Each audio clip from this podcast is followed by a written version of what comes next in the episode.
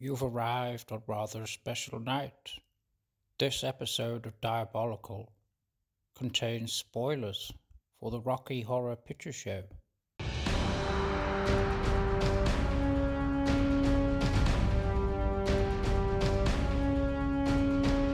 This is Diabolical, the comedy podcast where four long suffering friends dissect films' most dastardly schemes, then try to improve them. I'm your host, Gareth, and this week's movie is 1975's The Rocky Horror Picture Show. So, Peril Pals, put on your finest fishnets and corsets, and for the four in attendance and the hundreds listening at home, let's get diabolical!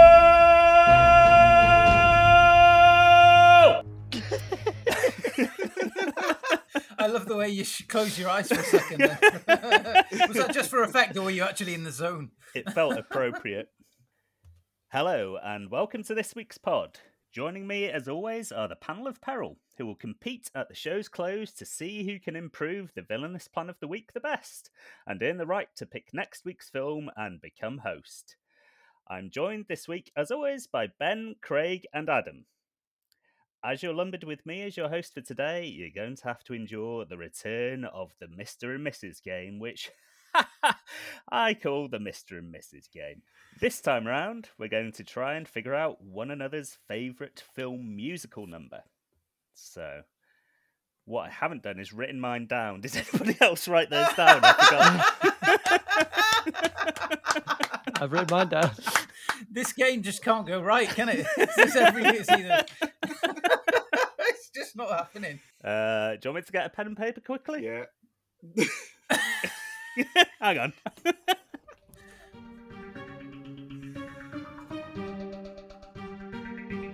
First up in the game, we're all going to try and guess Craig's favourite movie musical number. I think I've got this. I think Craig's favourite movie musical number is Everybody Wants to Be a Cat from the Aristocats. Ah. Okay. I think his favourite is uh, Little Shop of Horrors. You'll be a dentist. Oh, that's a good one. that. Oh. My guess for Craig's favourite musical number is Jailhouse Rock from the film Jailhouse Rock. Ooh. And I'll tell you, they have all been my favourite movie musical Ooh. number at some point in my history. However, my current favourite movie musical number is America from West Side Story. Oh. Ah, from the Steven Spielberg version. Yeah, it's fucking brilliant. I absolutely love it. Yeah, it's good. I wanna be in America. Ta-ta-ta-ta in America. Cheese is always free in America. Isn't that from that mouse cartoon? Fievel goes west. It's not. The, that's the second one though. The first one, American Tail, I think it's called. An American Yeah. Tail. yeah. But they sing the mouse version with cheese in it. Cheese is free in America. if you haven't seen Spielberg's West Side Story, I highly recommend it. It's great. It is. Cheese isn't free anywhere, by the way, listeners. You got to pay for it. Yeah. by hook or by crook. A little public service announcement there, Turner. Thank, Thank you. It's all right. I just want. I didn't want people to be walking in supermarkets and then to blame us. You're not going to get us on that. Next up, we will try and guess Ben's favourite movie musical number. Well, I'm gonna go for Cannibal the musical. The sky is blue. Oh, interesting. Very good. My initial thought was that Ben's uh, favorite movie musical number would be something from the David Bowie movie Labyrinth. I didn't bother looking into what songs they were because I changed my mind when I realized that Ben's favorite movie musical number must be Pinball Wizard from Tommy. Hmm. It's a good call. I went for the first one that leapt to my mind when I was trying to think of Ben's favourite movie musical number. So I've gone for Pure Imagination from Willy Wonka and the Chocolate Factory. Ooh. Mm. Mm. Yeah, that was the one I had in mind, and I yeah I love all of those songs. But there's one song that I sing quite frequently around the house from the musical Bugsy Malone. And of it's course. You give a little love. How did I forget about your obsession with Bugsy Malone? You give a little love, and it all comes back to you. There you I thought you'd be like, uh, we could have been anything Thing that that we we wanted wanted to to be. That's you give a little love. Does it? Yeah. Aha! I've never seen Bugsy Malone. Okay. Three is the magic number, as we're going to try and guess Adam's favourite movie musical number. Okay, I'm less confident about mine now. so my first thought of what Turner would like, see I've written here and crossed out, stop the Planet of the Apes, I want to get off. Yeah, I disqualified because it's only in The Simpsons, not a movie, right? Yeah. So yeah. then I went for Hakuna Matata from The Lion King. Oh. But then I Mm. decided, no, it is the Trapper song from Cannibal the Musical. Ah, similar ideas there then. Yahoo! Yahoo! cut their skin off, cut their Yes, eyes and out with my my knife. they should have sung that in praise, shouldn't they, during that sequence?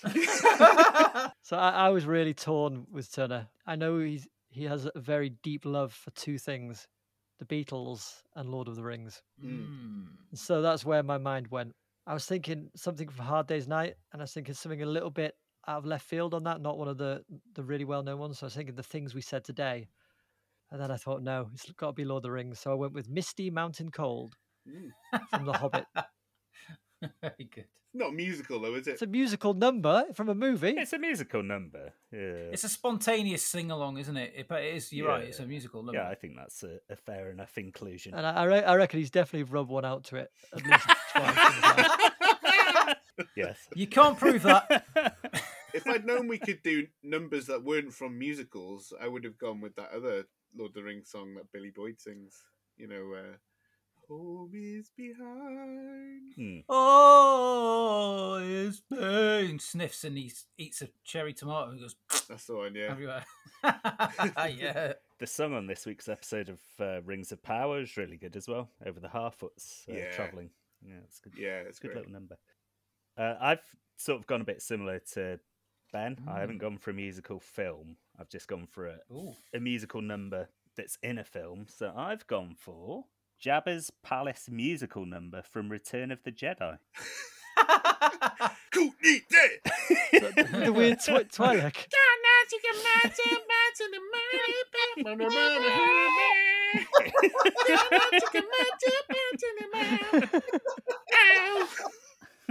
Well, I'm afraid to say you're all quite way off the mark. It's a more traditional Disney film, and it is from Aladdin. You ain't never had a friend like me. Ah, Robin Williams' performance synced with the animation is just Yeah. gets you every time. It was between that and Little Shop Horrors. I thought you were going to say it was between that and the Will Smith version, and I was going to just leave.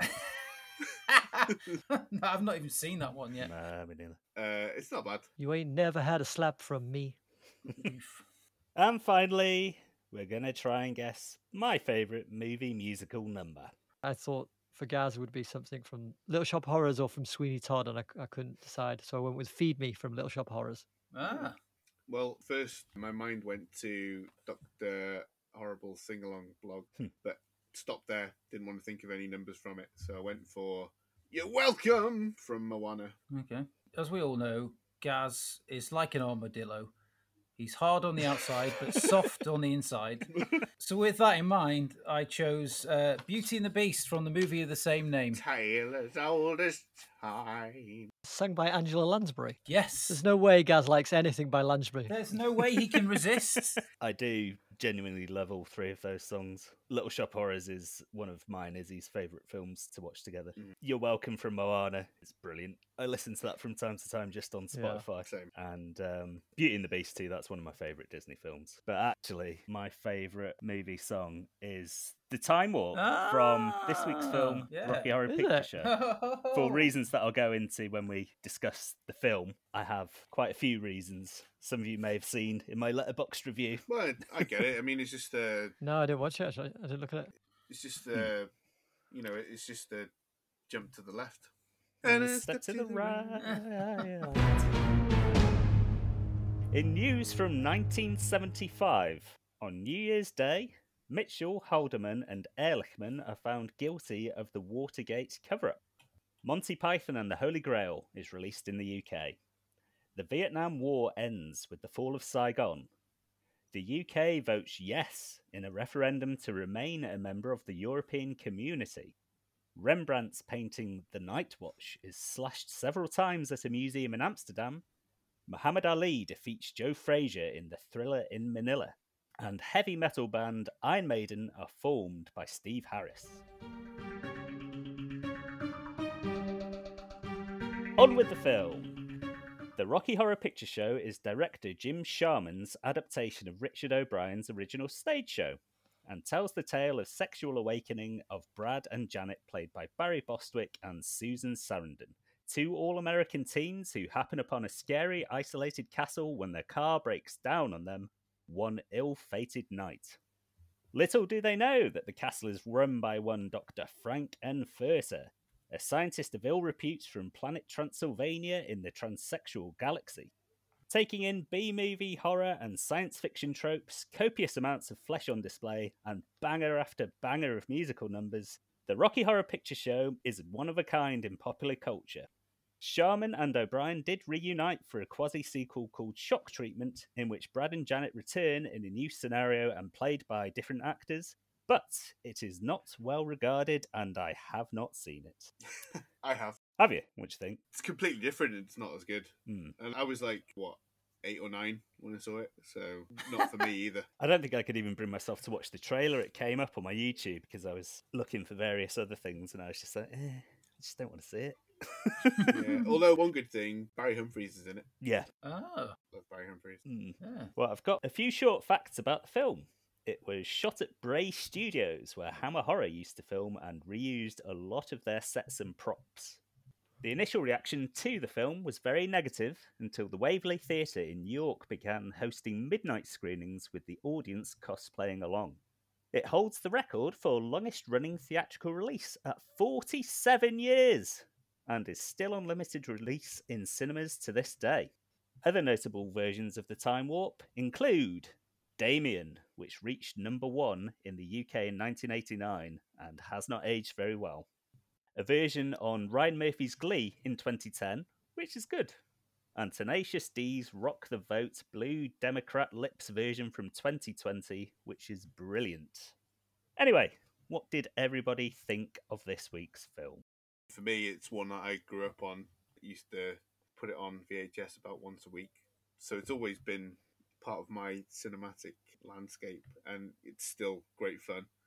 Personally, I don't think all of the musical numbers in it are that memorable, but it's enjoyable and I understand why it's formed what you would have to call like a cult community around it. So this was the first time I'd ever seen it. I'd seen songs in YouTube and in clips on TV over the years, um, but yeah, this is the first time I've actually seen it as a coherent story, and I, I really enjoyed it. I don't know if you've noticed over the course of the podcast, the films I've enjoyed the most are the ones that have been kind of the furthest away from heavy topics and, and kind of the deeper, darker stories. And so this hmm. one I thought was great, really good entertainment. The musical numbers were great. I agree with Craig, not all of them memorable. I'm just trying to remember if I could picture them all, but I can't. But yeah, it was fun. And there, there were some great numbers. I loved the nods to like the B movies, as the King Kong nod where they're climbing the, the radio tower mm-hmm. in the mm-hmm. theatre, and Tim Curry is just Tim Curry is off the charts. He's amazing. Unbelievable. I can see that he's really enjoying himself as well, and I think that makes a difference. I say about the musical numbers, though, what I would say is that obviously Time Warp was everywhere. Like you would know Time Warp if you had no idea what the movie was, Mm. but the number that actually always stuck with me was Hop Tootie, the Meatloaf bit. that's a great cameo. Yeah, Yeah. yeah. Uh, that's the first time I've seen the movie as well. It's just one of those ones I've never got around to and always like seen plenty of. And I, I remember it being in the theatres around here and seeing the people going to the things. So I never really knew about it apart from the time warp, which obviously we probably all remember from school discos. And Yeah. I enjoyed it, but I think a lot of its power has diminished quite a bit. But I recognise probably what it means to a lot of people, particularly in the LGBTQ plus community. Mm. And I can imagine it was like a shining beacon to a lot of them, and must still hold a lot of power. It's probably broken down a lot of walls and maybe encourage people to talk about how they feel inside and how they want to express themselves. So yeah, it's, it, for that reason, uh, it's a fantastic movie, and I did enjoy the performances. Although, like Craig says, there's not a lot of memorable songs in there, but it's the performances that really capture you. Mm. Well, for my part, similar story to Craig's. It was my sister who introduced me to the film. Endless rewatches, and I hadn't seen it in about twenty years. and it just instantly came flooding back to me as soon as those lips appeared on the screen singing the opening tune science fiction double feature. Yeah. And I don't know whether it's just because I knew it so well from when I was young, but every single song is just so good. Damn it, Janet is a cracker Yeah, that's great. Actually. with the American Gothic couple singing in the background squeakily. Yeah. Um, obviously, Time Warp is incredible. Sword of Damocles hanging over my head. That's a great one. Meatloaf song. Touch Me, which is uh, Janet's Yeah. big number. That's a good one. Yeah, that's a great one. Dr. Von Scott's song about Eddie. When Eddie said he didn't like it, Eddie, you knew he wasn't a good kid. That one. I love that one. it's just start to finish. I was loving it. I was surprised. I said in my Letterboxd review, as soon as the time warp came on, I could feel myself welling up. It was just, it was a real shock to me. It was like, Jesus Christ. I didn't realize how much this film meant to me. Clearly, it means a lot. I downloaded the full soundtrack as soon as it finished, and I've listened to it twice since. I downloaded Bat Out of Hell, Meatloaf, because his number's are cracker. Mm, yeah. And Yeah. I went straight online to look for touring productions of Rocky Horror Picture Show. And there's one in Manchester in February, which I think I'm probably going to go to. wow. Excellent. So, yeah, I loved it. Yeah.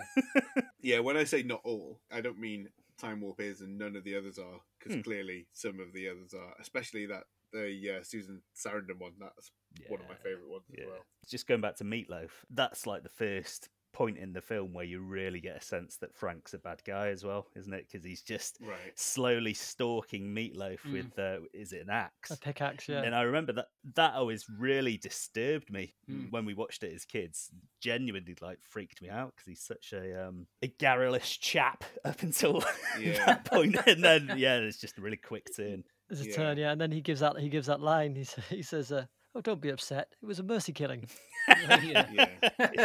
Yeah. which is just was one of my favorites.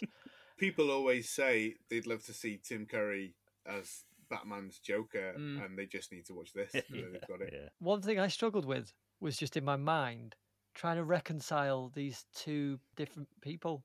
One is this Richard O'Brien who co-created this kind of genius musical. And then the other one's one that kind of sings to a skeleton going, Mumsy in the Crystal Maze. It's like, like, these two people couldn't have been further apart in my mind. It's really hard to reconcile. Did you notice on the um, exterior shot of the castle, the crystal dome was on top? Yeah. Is it? I did. Yeah, I didn't catch that. Is that where it came from? It must have been, I guess. Crystal Maze is be fun, and it has its castle sections, the medieval zone. Yeah. yeah, but it's so far removed from the Rocky Horror Picture Show in my mind. The question I had about Richard O'Brien, and I don't know if fans of the movie speculate upon this a lot, but you spoke about the uh, "Damn It, Janet" number Mm. with the American Gothic couple in the background. That clearly is Richard O'Brien. So is this like a uh, Wizard of Oz situation where the events of the castle are a dream, and the real Richard O'Brien isn't riffraff; it's the American Gothic-looking guy at the church. Well, I wondered, yeah, because the priest is also Tim Curry, right? Yeah, Mm, And in, in the like the investigator's office, he has those pictures circled. mm. it's a plausible reading of it, isn't it? either that or maybe the, the Transylvanian characters have their eyes on Brad and Janet before they ever get anywhere near the castle. Mm. And that's why the motorcycles were kind of circling. Mm.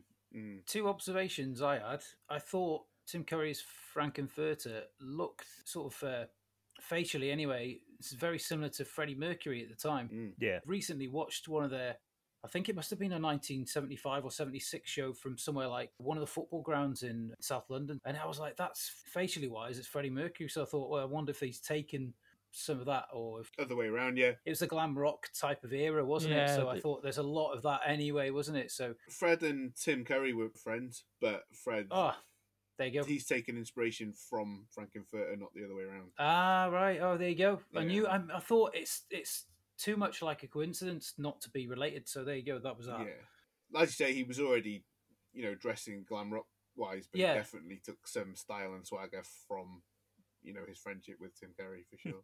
That's what a lot of the the artists, whether it be actors or musicians, though, they do influence and take influence from the world around them, don't they? So it's all kind of Mm. linked in that way, I suppose, isn't it? But you're right about the glam rock connection. Mm. Because they even say in the film rock and roll's dead. Yeah.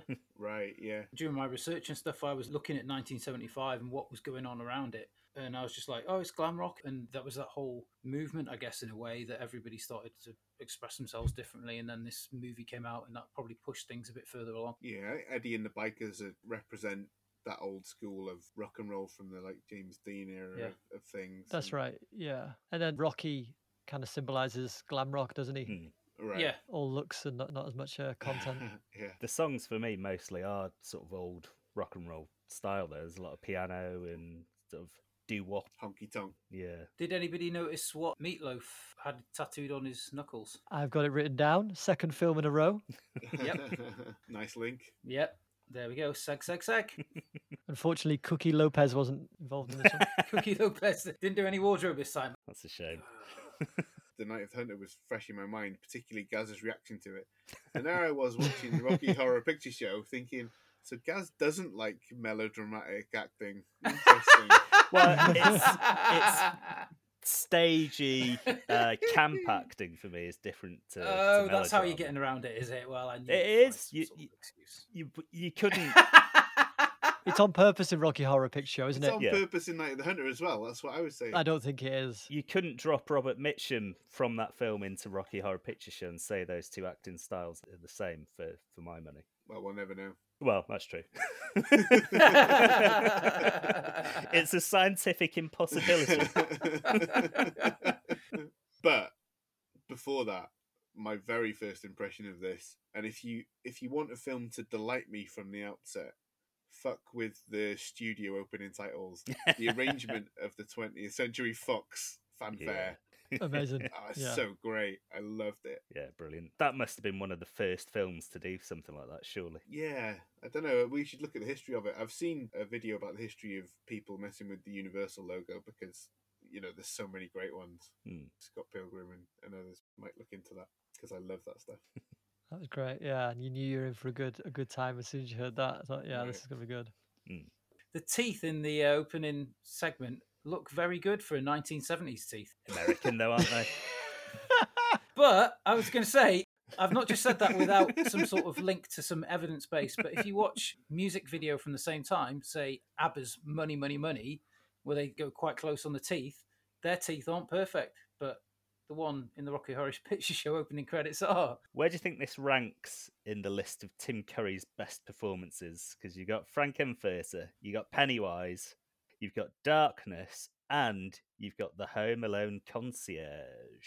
Yeah, it's Darkness's character from the Tom Cruise From Legend. Legend Yeah. movie, and, and the very well loved Cluedo movie. Don't forget. I didn't know he was in that. It was he Colonel Mustard? That would be my guess. He was the lead piping. Um, I think he's just like the butler of the the house where everything happens. Yeah, okay. I've never seen it, but I know that people love it. So we should probably watch that at some point. Hmm. I mean, for me, right at the top, it's not only, like I said earlier, like a pitch perfect performance full of such confidence, but also because you can see that he's clearly relishing embodying that character. That's infectious. content wise, he's got so much more in this than the other two movies. So really, it's no comparison. I, I don't think really. You know, he's got so much more freedom to do what he wants, whereas he does a hell of a lot with a lot less in it and uh, Home Alone Two. So yeah, I'd say this. It's a very physical performance as well. Mhm. And uh, I don't know how they did it, but was anybody else utterly convinced that he was Brad and Janet in silhouette until he revealed that he wasn't? Oh right, yeah, yeah. Yeah, Yeah. that's really good. That running back the exact same sequence. Yeah, yeah, yeah. I'm afraid so, Brad. Convinced she's Janet. That is so good. I had one of my favourite lines. Janet says, uh, "What have you done with Brad?" And he says, "Oh, well, nothing. Do you think I should?" yeah, yeah. And then he does the same, obviously, with Brad Yeah. for Janet. If we're doing favourite lines, one of my first ones is, uh, "What charming underclothes you both have!" Yeah, I've got that. and uh, the way he says, "Tingling with anticipation." Oh bollocks! You got mine. That's my only favourite one. But my- okay, uh, uh, sorry, I should stop doing like three. But my very favorite line is uh, when somebody is critical of Rocky's creation. He says, "I didn't make him for you." I see, seen as uh, Craig's uh, ambushed me again and taking my favourite line, um, I'm just going to say uh, phallic levers. Mm, Yeah, they were very much. giving him a good yank. Oh yeah. Oh. Oh, I liked it when they were Janet and Brad were driving in the car, and uh, I think a bike rushes past, and uh, Janet goes, "They sure do take their lives in their hands, especially in this weather." And Brad goes, "Yes, Janet, life's pretty cheap to that type." yeah, that's the, like a perfect 50s B movie uh, It's exchange. great. Yeah. I never used to like um, Barry Bostwick in my younger days watching the film, but now he's he's right up there with with Tim Curry. Oh for yeah, he's, he's perfectly such cast in this. A, brilliant square. He's amazing. Do you remember that he was the mayor or mayor, if you Mhm. prefer, in Mayor if, City? you Brit- Yeah, mayor if yeah. you're British, mayor, mayor if you think you want to be American. All right, you fucking flag nons.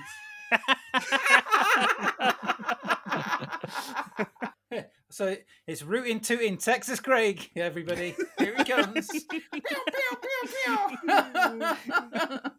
Oh, Texas, the only place in America. Speaking of mayors, mayors or Yes. mayors, Mez. did anyone else think that Rocky looked like a young, incredibly buff Boris Boris Johnson. Johnson? Yes, yes.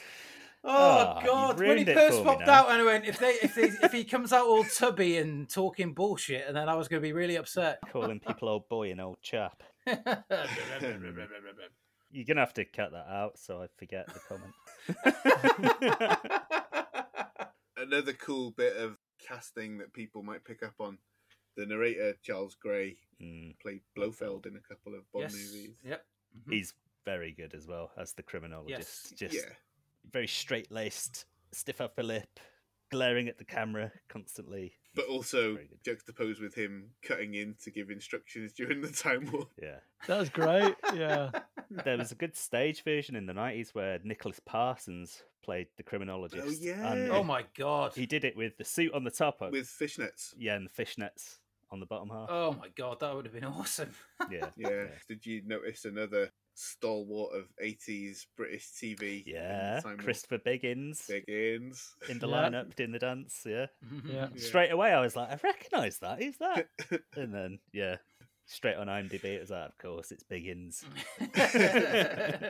So I've got a couple of lines at the start when Brad and Janet are outside of the chapel after the wedding, and they're talking about the happy couple's chances of a long and happy marriage. And Brad just says, Well, everyone knows that Betty's a wonderful little cook. when Riff Raff answers the door to Brad and Janet, and he just looks at Janet and he says, You're wet. And Janet just goes, Yes, it's raining. After the Sword of Damocles song, Janet just says, Oh no, I don't like men with too many muscles, and looks up at Brad smiling. oh, and when uh, Dr. Scott comes into it for the first time, and um, Frank says to him, Dr. Scott, or should I say, Dr. Von Scott? so it's a big reveal. I think it's in the I'm Going Home song. They say, Tell us about it, Janet. And I wondered if that was a Grease reference. Tell me about it, stud. Intoned in the same way. yeah. And I think Grease, as a musical on stage, predates the musical stage version of Mm. Rocky Horror. yeah, that sounds right. I mean, it, it could have just been common parlance in the 70s. Well, Well, it's not the exact same line. It's just that it's intoned the same. That's the Mm. thing that I thought it was. Tell us about it, Janet. If I had to review this movie in two words, it would just be sexy grease. oh, that sounds bad. I'm going to the shop to get myself some sexy grease. Oh, Keep yourself warm, love. I'll fetch the sexy grease. Just one last dialogue exchange that I really like is just when they're all just saying each other's names back and forth. Brad, Rocky, Janet. just over and over again in circles.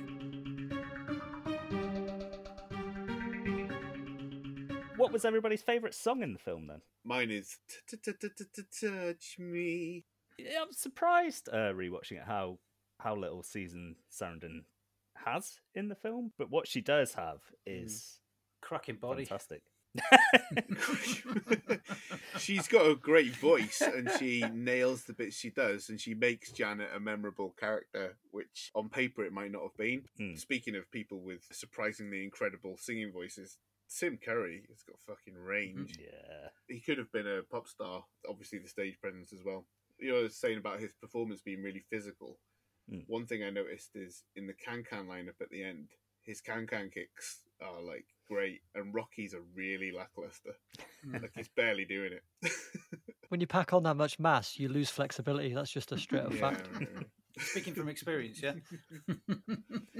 Well, look at me, man. Look at me. My favourite song was it's a toss up between science fiction double feature, the opening song, and Eddie. I really like that one too. both crackers. For me, it was uh, it's got to be Time Warp, but yeah, I love the Eddie song as well. But Time Warp is always going to be linked to school discos and things like that. Yeah, One thing I would say about Time Warp, unless I've completely misunderstood it, is I think it's the one song in the Rocky Horror Show that doesn't advance the plot in any way that I understood. It's a filler. Like they're not explaining anything. It's a filler. It was originally conceived as filler because the original stage show was 40 minutes. So they just did that song and threw it in there as filler. Oh, wow. Wow. And of course, it took on life of its own, and then that's it. it's interesting how those things happen, isn't it? A Mm. bit of throwaway Mhm. filler becomes one of the most iconic songs Yeah. in history, not Yeah, just that's it. from that film. Yeah. Top draw trivia, Turner. Yeah. Okay, so we were talking about this in our in our messages during the week. What do we think is happening in that creation of Rocky sequence? What's that liquid? What's that receptacle that his bandaged body is in?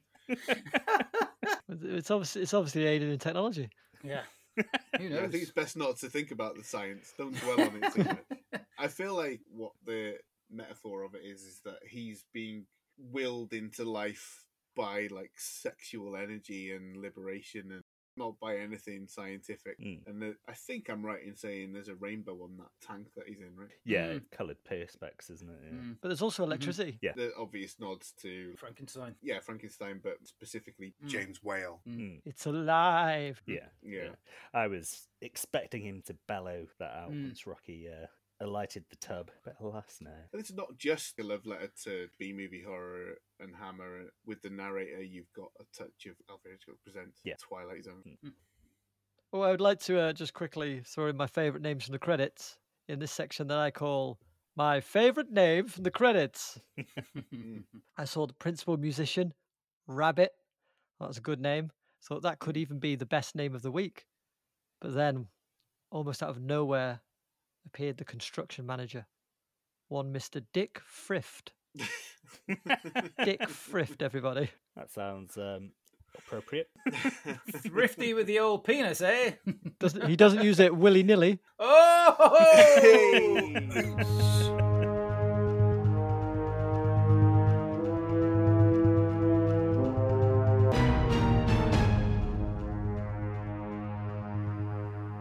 this is the part of the show where the panel of peril compete for the title of this week's most diabolical. And with that comes the honour of choosing next week's movie and hosting the show. In the Rocky Horror Picture Show, Dr. Frank N. Furter is attempting to create the perfect sexual partner to do with what he will and possibly murder once he's finished with him.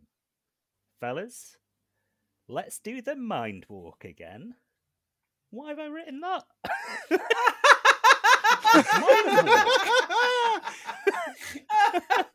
Is that the best you could come up with? Were you up at like two in the morning? Glowing orbs. The episode uh, Seinfeld wakes up in the night, writes it down, but can't work out what his joke is. yeah. Oh well, That's got to stay in. might as well leave that in.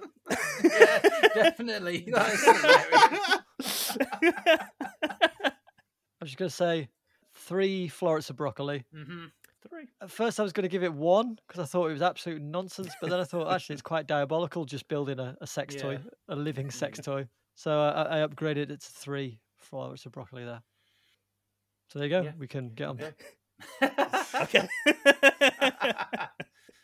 Okay, so first up, we will have Adam. Oh, fucking hell.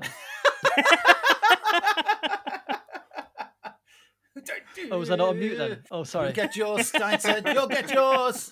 I'll get you, my pretty. And your little dog, too. Frank N. Furter needs a better equipped man slash woman slash human. Frank seems to like a bit of everything.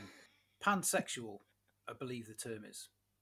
How will he combine all his favourite things into a single human body? We all know boys are made of frogs and snails and puppy dog tails, and girls are made from sugar and spice and all things nice. what? With this knowledge at the front of his mind, Frank sets about his plan. First of all, Frank decides he will adopt as many puppies as he can from the local animal sanctuary. With a huge mansion with large grounds, he makes a perfect doggy daddy. Ah. Frank then makes sure the ponds in his grounds are well stocked with frogs and lots of vegetables are left out for hungry snails to congregate on. Yes, Frank thinks, this is all going to plan. Next, Frank heads down to his local town centre to the nearest bakery. Give me your finest buns, dear. Actually, I'll take all your sweetest products post haste. With the delivery arranged to his abode, Frank heads outside to fulfill his next segment, sending out riffraff in his place. The town is full of zombies. No, not the undead. The zombies that plague all town centres in the world. Have you guessed yet? I'm talking about spice zombies, the overindulgent aficionados of the novel psychoactive substance. Riff Raff follows the trail of stumbling, half asleep nitwits to the source of their supply. I'll take everything you have, my friend, he says, clearing out the human parasite of his stock of spice. Meanwhile, Magenta is busy on the phone ordering all things nice from the Very catalogue. Frank has also been busy in his lab making a few new contraptions. With everything assembled, he unveils his next part of the plan. He has been busy creating a huge two story high food blender. Into this blender, puppies, frogs, snails, sweet bakery products, spice, and everything nice. It all's blended down into a nice thick paste and then put into a human sized mould of what Frank considers to be the perfect human with both sets of bits. into his freezer goes the mould, and seven days later, hey presto, the mould is split and his perfect human is born. I'm going to call this perfect human Eiffel Powers, and uh, the person is a cross between Arnold Schwarzenegger and Brigitte Bardot, but with a cock balls and fanny. Eiffel Powers. Eiffel Powers, yeah. Do you see what I did there? like tower. hmm tower. I've, I just sort of camped it up a bit. As is your wont. okay. I mean, I don't think it's any less, you know, nonsensical than Hmm. the plot of the movie. Yeah, that's it. But the movie was made in 1975, and I think it was set in like the 50s. hmm Did they have the drug Spice and the very catalogue there? Probably. I'm not sure they did. I was thinking the same thing. I was thinking I was called a shenanigan on this. But anything's possible. The plot is so out there and totally hard to follow that I just thought, well, I'm just going to have fun with it. There you go. Time machine. They could do the time warp, couldn't they? I suppose. Time warp, and it took him. My follow up question is what are the nice things in the very well, catalogue? I'll, it's it's uh, whatever you know. It's I guess I guess it'll be Microwave? yeah. Well, it could be like uh, Potpourri. what's the name? The easy bake oven, I suppose that kids can have. Uh, uh, Mm. a, a, a, a little glass of a little uh, bit of Chanel Number Five. Um, some nice makeup, Scented candles. scented candles. Yeah, there you go. It's all that. Yeah. what aroma? Uh, vanilla and uh, no, you're wrong. PS5? no, not PS5. Not in 1975, Craig. You fucking tool. Oh, in 1975 when they didn't have the very catalogue. Oh, they time warped, didn't they? Can't time warp a PS5. Oh yeah, they can. I forgot. Can't get hold of one for love nor money. yeah, Time warp on there. it's mad. They're available now. PS5 is available now. They've time warped so far in the future that the pads actually work now. Yeah. hey, the, the question I was going to ask Tim. Yeah. All this stuff just mushed up together and Yeah. put into a mold. yeah. Wouldn't it just be like a gross looking grey skinned bit of jelly rather than No. a sexually desirable human. A big jelly baby. Yeah. Once it's in Frank N. Furter's magic uh, freezer, you know, it makes just as much sense as that mummy in a sort of uh, rainbow coloured tank. Creative license, as they call Okay. it. What's going to be powering it? Because we know that Eddie's brain was put into Rocky, or part of Eddie's brain. Love. Power of love. Okay, The power of love. It's a curious thing. fair enough. Okay, next we're gonna go for Ben, please. All right. Well, this week's plot got me a thinking. What is the perfect person? Am I a perfect person? Is there even such a thing? See, the world doesn't march to the beat of just one drum. What might be right for you might not be right for some. And by that I mean we all like our own weird shit. so I posit that rather than the perfect person, Dr. Frank N. Furter, with his crazy alien ways, actually wanted to create the most desirable person. So, who are the most desirable people on the planet? Celebrities, obviously. And are all of them conventionally good looking? No. Just look at Jason Schwartzman. He's a petite hobgoblin of a man. But you wouldn't kick him out of bed, would you? Again, no. You wouldn't. You'd snuggle up tightly to him, arms wrapped around his hirsute torso, and you'd demand he recites lines from Rushmore. We all would. so it's fair to say that desirability and good looks are not necessarily connected. Although, as someone who has benefited greatly from them, I concede that good looks are helpful. so, this person that we're making doesn't even need to be good looking. I believe Dr. Frank would gain far more satisfaction from a never ending production line of imperfect but highly desirable people. All he'd need to do is set up a production company using his innate flair for showmanship and pageantry to create movies that delight audiences around the world. As his movies become hits, the unknown actors he casts become stars and therefore instantly and immeasurably desirable. But what if they spurn his advances? Impossible. As his reputation as a creative tour de force grows, his desirability likewise skyrockets, giving him the sexual collateral to make it with his pick of the world's most desirable people. Okay. My immediate question then would be, how long does Riff Raff put up with this shit? Ah. Because he wasn't impressed with the very brief amount of time it took to enact the movie's plot, let alone the years it would take to build such a Mm. reputation in movie making. I didn't consider Riff Raff. I thought he would be off hosting the Crystal Maze, so we'd have a bit of a would have a bit of time. Maybe he could be one of the movie stars. Yeah, keep him busy. We've got a role. Your mother's a skeleton. We need you to sing to her. Mum's here. Has anybody watched The Crystal Maze with Richard Ayoade? Mm. Uh, a lit, I think I've seen one episode, which is quite good. Mm. Yeah, I quite liked it. Yeah, I wanted to like it more, but uh, yeah, I didn't care. It's. I think once you've watched the original with uh, Richard O'Brien, it does never quite reaches the same heights again, does it? So Ed Tudor Pole was all right. Yeah, he was nowhere near. I was going to say Ed Tudor Pole was awful. mm. Didn't go that far. my mum used to go to school with Ed Tudor Pole. Did she? Mhm. Yeah. What was her opinion of him? I can't remember. But I remember she she said that she went to school with Ed Tudor Pole. He was also in the Rocky Horror Show on stage, Ed Tudor Pole, for many years. yeah, Mm. that's probably why O'Brien recruited him. Mm. Mm. So, good plan. Yeah, I don't know. It's just, it's quite. um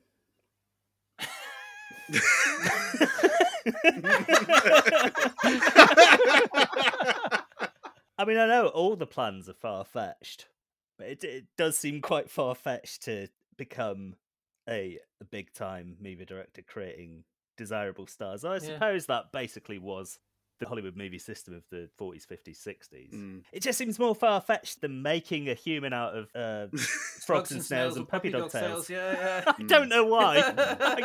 Yeah. But wait, this guy was just like knocking out songs in the middle of murder. Mine's grounded in science.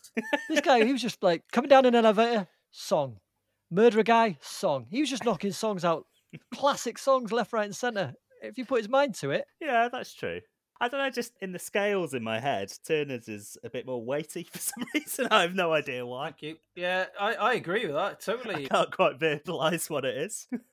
I think it's the fact that Turner started his with everybody knows boys are made of snails and puppy dogs' tails Have you never heard that and before? frogs. Start with your plans with a hook. You've got to grab them by the jaffers straight away. So Gaz is thinking, right, well, if everyone's supposed to know this and I and I don't, or I act like I don't, people are going to think I'm an idiot. So Have you never immediately, heard this before? never, It's like a really well-known phrase. You never heard it before. never heard that. I thought that's what half the half the laughs would be about. No, that's I was laughing because I've never heard that and it sounded ridiculous. Right. That's why I was Wow. cracking You've up. never heard Wow. that girls are made of sugar and spice and all things nice? I heard that, yeah. Hmm. It's from the same rhyme. Same nursery Haven't heard the whole rhyme. Yeah. Well, Been fed that rhyme piecemeal, obviously. that's it, exactly. Yeah. Living in a dream world. Welcome to reality, punk. I think my, my mum must have censored it.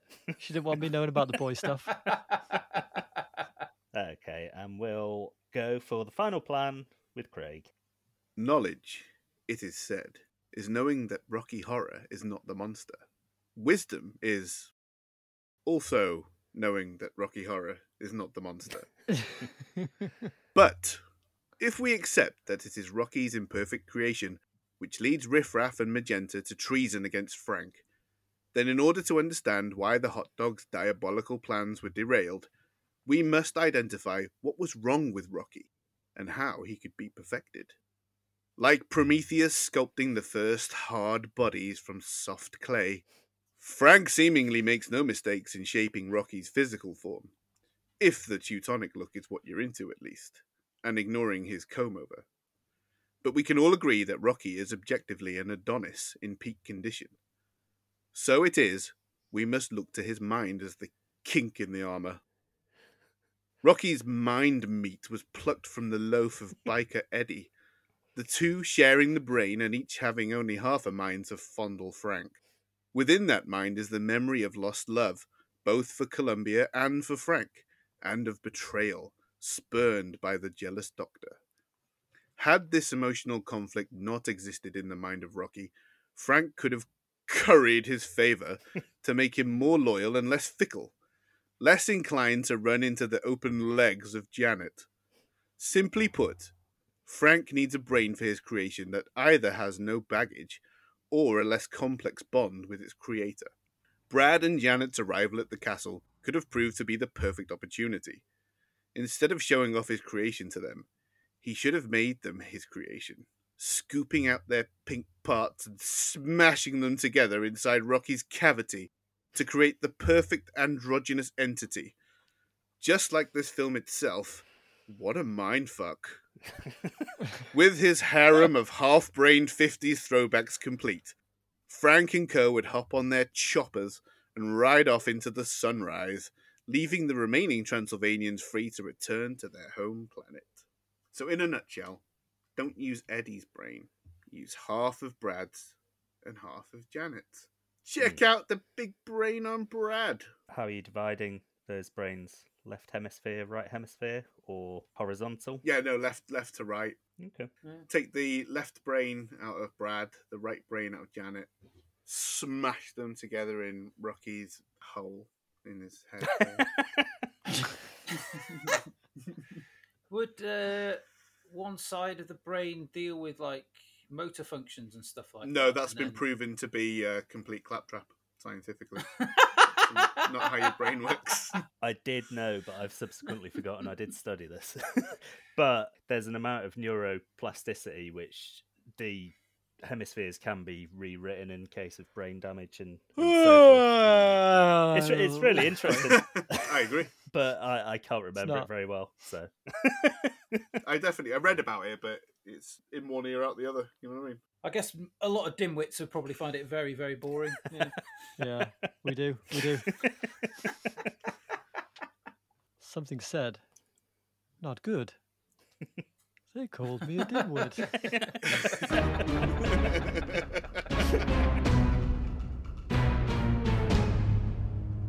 some absolutely diabolical schemes there, as always, from the panel of peril. Wait, questions. What? We're not questioning Craig's anymore. Oh, I thought you'd finished. Sorry, I go on. just had them. yeah. So, Go on then. so I just want to just, just once and for all, kind of wrap that up. you're basically going to do the same thing. Dave, uh, Rocky's going to look the same. He's going to look like Boris Johnson on steroids. You're just going to change the brain. Yeah. Wouldn't, as both Janet and Brad want to leave, if you use half of their brain each, wouldn't they still want to leave? I think that's a really re- reductive view of what's happening in the film. I mean, they're both physically and emotionally attracted to Frank as well. Mm. And what I'm suggesting is that at the end they all leave together, leave Riff Raff behind, and let, let him leave as he wants to. He wants to go back to Transylvania, so let him. I see. Driving off into the sunrise. Yeah, not the sunset, the sunrise, Yeah. because everything's ahead of them. Okay, so they could have a spare, like a spare Brad and Janet, like hybrid, wandering around somewhere.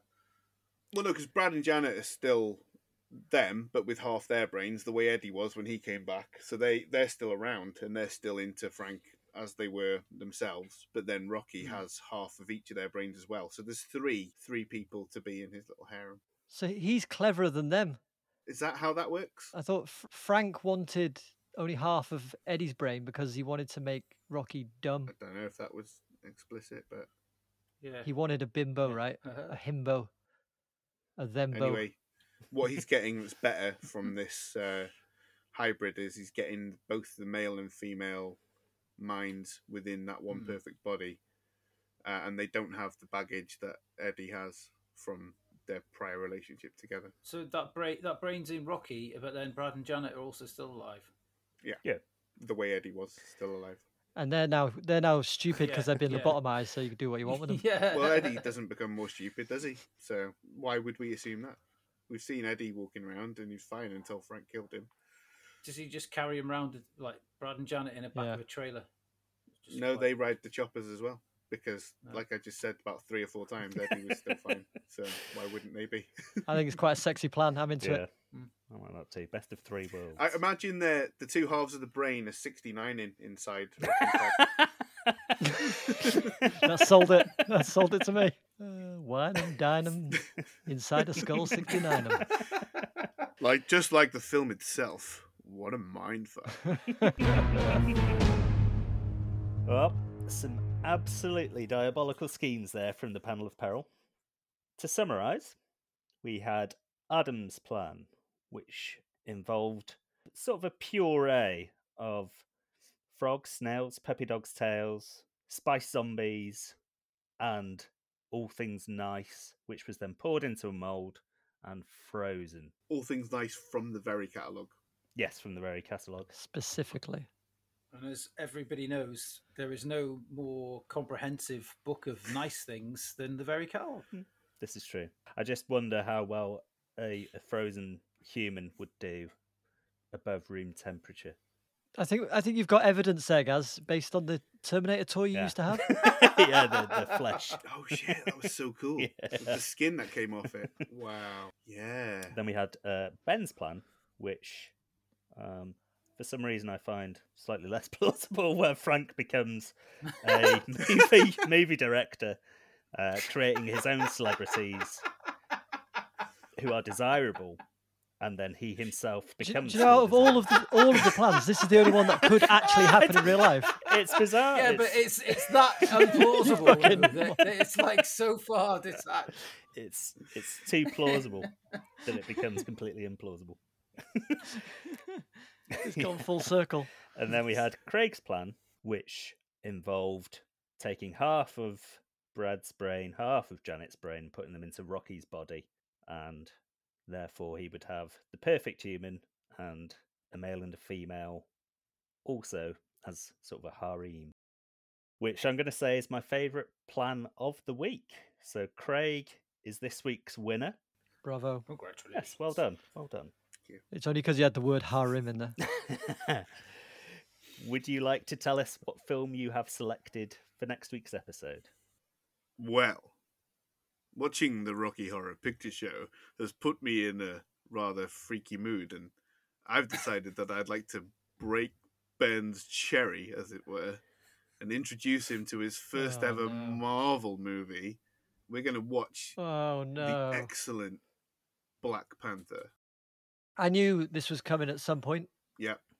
and at least this this is one of the ones I've heard is quite highly regarded, Oh yeah. and it's not hyper connected into the others, so I, I should be able to at least muddle through it. It's a perfect onboarding point because although, like with a lot of Marvel stuff, seeing the things that came before it in the series would enrich your viewing of it. You absolutely don't need to have seen anything before this. It has its own very definitive Yeah, story the- that's self-contained. Yeah. Um, its own style. There's one thing he needs to know. Uh, he's in Civil War first, Black Panther, and his Yeah. father gets killed Yeah, in a uh, yeah. bombing. Yeah. In that, in like a UN. yeah, but they do recap that in Black Panther. Yeah. Panther. In a bombing. Uh, a bombing. Lemon party. I might go back. I might go back and watch that. Which one is it? Right, I will go in as I did with uh with Star Trek. I'll go in with an Mm. open mind, and I will uh, I'll I'll try to enjoy it. And that brings us to the end of this week's episode. Thank you for listening, and if you like what you heard, please subscribe, leave us a five star review on Apple Podcasts, give us five stars on Spotify, Google, or wherever you get your podcasts from. Subscribe on YouTube and tell your friends in person and on social media. Word of mouth is the best tool that we have, so please shout it from the rooftops! You can follow us on Twitter and Instagram at DiabolicalPod. Next time, we'll be discussing Marvel's Black Panther.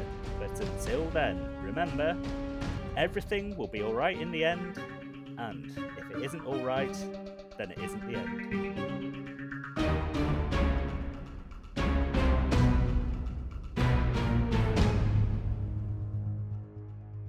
Put on your finest fishnets and corsets.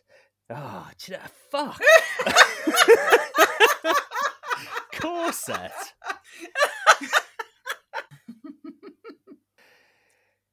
this is Diabolical, the comedy podcast. And he's off to- he's podcast, I said then, didn't I? Unbelievable.